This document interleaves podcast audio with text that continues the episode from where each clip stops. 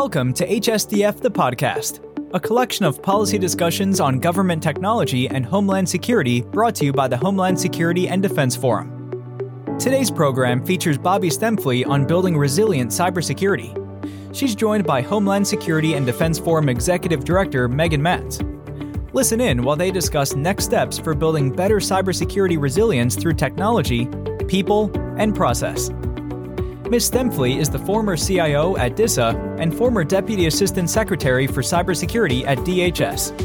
This program was recorded in conjunction with the H S D F Policy Symposium celebrating women in homeland security on March thirtieth, twenty twenty-three.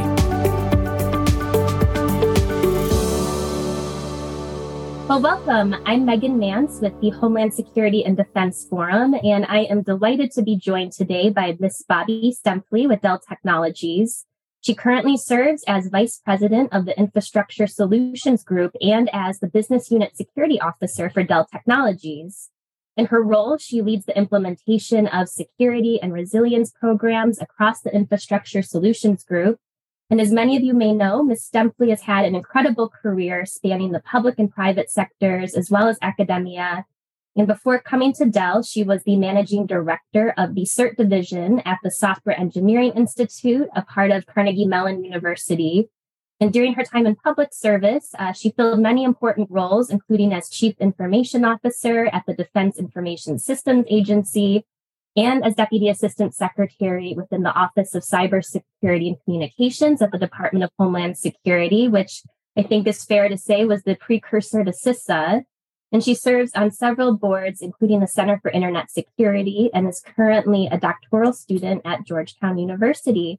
So Miz Stempfley, thank you so much for joining me today.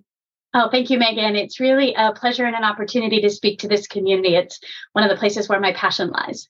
Excellent. Well, I think to start things off, I did want to ask a question around resilience, since that seems to be so central to your role at Dell Technologies. And as we see cyber threats continue to change and grow exponentially, what are a few uh, key things organizations need to be thinking about to build better cybersecurity resilience? Yeah, um, so it's a really good question because um, in many instances, people think about uh, resilience and cybersecurity as being uh, not the same issue. Um, and organizations, when they think about resilience and being resilient to issues, one of the things that they uh, they need to think about being resilient to is cyber-related topics. And historically, our cyber, um, the way we look at cyber has been from a protection and defense perspective. And, and in today's world, what we need to do is really think about how you operate through. And that's really the construct of resilience, um, to operate through the variety of issues that might come and impact your digital landscape. Uh, cyber threats among those. Um, and so it, it starts at a cultural level, at a language level, and at an understanding, right? Understanding your organization, its data, its mission, its responsibilities. And those have been things we've been doing for decades as a part of our overall protection missions. Great. I love how you framed that, that uh, focus on resilience. And you know, the other thing, we know the cyber ecosystem that underpins our economy, security, and other vital functions, it's very interconnected and complex. And, you know, the idea that we are only as strong as our weakest link, I think, can apply when we talk about cybersecurity. Um, so how does that factor into efforts to build a secure cyber ecosystem? And what responsibility does private industry have to help prop up smaller organizations that maybe aren't able to invest as much in their cybersecurity? Yeah, it's um, it's one of those security paradoxes I think about, and that is, you know, we are in this together, um, and so that interconnected nature of the technology and that mutual interdependence is very real. But we try to assign responsibility and accountability. We do assign responsibility and accountability at the at an individual level, and so how we how we navigate between these two issues is really the challenge of our um, of our time. The private sector has key roles here. Um, as a part of this overall ecosystem, right? They are suppliers, they are partners, uh, we are providers, and we need to understand our responsibilities to ourselves and our responsibilities to those entities that we partner with and those entities that we both supply to and are uh, bring supply, get, gain supply from. Um, and So that requires a little bit of clarity and alignment and, and conversations that start at the strategy and objective level um, and work their way down to the control level, not conversations that start at the control level, the security control level, and work their way up. And so it's a little bit of an inverted, um, an inverted model. The private sector, I'm sorry, excuse me, the public sector um, is a key player in this ecosystem as well and has the same, I think, obligation, which is to start talking at that strategy level. What is it the object? What are the objectives we're trying to align to? And that, I think, is a, a key part of success that the Homeland Security community has really carried forward. Everything from the first version of the NIST cybersecurity framework, um, it's really the foundation that the uh, version two point oh is really thinking their way through. The mission essential functions, the national essential functions work that the N R M C has done at D H S, right? It's, you see this pervading again and again, starting at the objective, getting agreement and conversation and alignment there, and then you work down into the control activities. And so I think we're seeing this trend around data, and federal agencies and private companies are really dealing with more data than ever before, and it's only going to continue to grow. So I think, you know, as organizations begin to layer on things like data analytics or artificial intelligence applications, and even gaining access to data at the edge, you know, from your perspective, what are maybe some important cybersecurity considerations um, that may be overlooked when it comes to data and its impact on mission? Yeah, um, we've historically thought about cybersecurity controls at a system level or an enterprise level. Um, and one of the things that uh, that is really true today and will be true, even more true going forward, is that data has a life, right? It exists for a reason. You um, exploit it for a purpose. You actuate um, your, you, you sense information and then you actuate it to make decisions. And, and trying to drive those decisions to as close as where the data collection, the data sensing happens is really the, the place that the industry trends are going today. And so understanding the life of data and how it will change over that, uh, over its life becomes an important function. And so to tie back to our conversation about resilience, um, you know, thinking about the importance of the decisions that need to be made, what data exists in order to support that decision, the context under which that data was collected, how you intend uh, to, to actuate it in practice is an important function um, to sustain resilience. It's an equally important function to understand as you're putting in place data protection uh, uh, capabilities in your environments as well. And then recognizing, as I said, data has a life, that you don't always collect it with a complete understanding of how you will use it throughout the total, uh, the totality of its life. And so being transparent, which it, it, this is one of the things that's incredibly important in the public sector, is transparency about the use of data, your, your function in protecting the data, the means by which you share Uh, exploit and share it uh, become important, and recognizing that it can change and being transparent about those changes. Um, and when it changes, it may also change the need for the dial for security. It need, might need more uh, data protection around something over time. That's a great answer. I, I love that anecdote that uh, data has a life and it, it'll change in different forms. That's fascinating. Um, and just on the topic of resilience, I think we can't talk about resilience without also talking about workforce. And, you know, your career has spanned government, academia, and the private sector, where you've been in roles to enhance cybersecurity. You know, do you have any observations on how to build a solid and more talented cyber workforce? And, you know, we see professional incentives are different in the public versus private sectors, but what do you think the government could learn from industry around building a better cyber workforce and uh, vice versa? One of the things that I think is true universally for individuals in the digital transformation and cybersecurity landscape is Uh, everyone comes to these problems with a desire to improve the world around them, right? You you aren't they aren't trying to make it worse. It, you know, they're they're really trying to identify issues and solve problems at scale. Um, and. and they have a real passion for problem solving. And if we can focus on what's the same between the public and private sector, we have a better opportunity for people to move between them. I think that's an important function. One of the things that became really true, it really, um, it, it really understood better when I moved from through a variety of places in the public sector and in into the academia and into the private sector, is in every role I had, I had assumptions about how what I was learning applied in other places, right? I, I thought when I worked in the Defense Department that the world in the Department of Homeland Security would be very similar, that the rules might be very similar. It was very different. Uh, certainly learnings carried over, but but there were big differences there. I thought the uh, public sector and not-for-profit and academia, that that I had understood what those would be like because of my time in the Department of Homeland Security and the Department of Defense. I thought I understood the private sector and how it makes decisions based on what's there. And, and having lived it, I've been able to identify what's the same and what's different.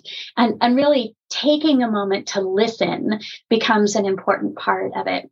Now, to take that down a level to your specific question, like what do we need to do in the cybersecurity workforce activities and what do we need to learn from each other?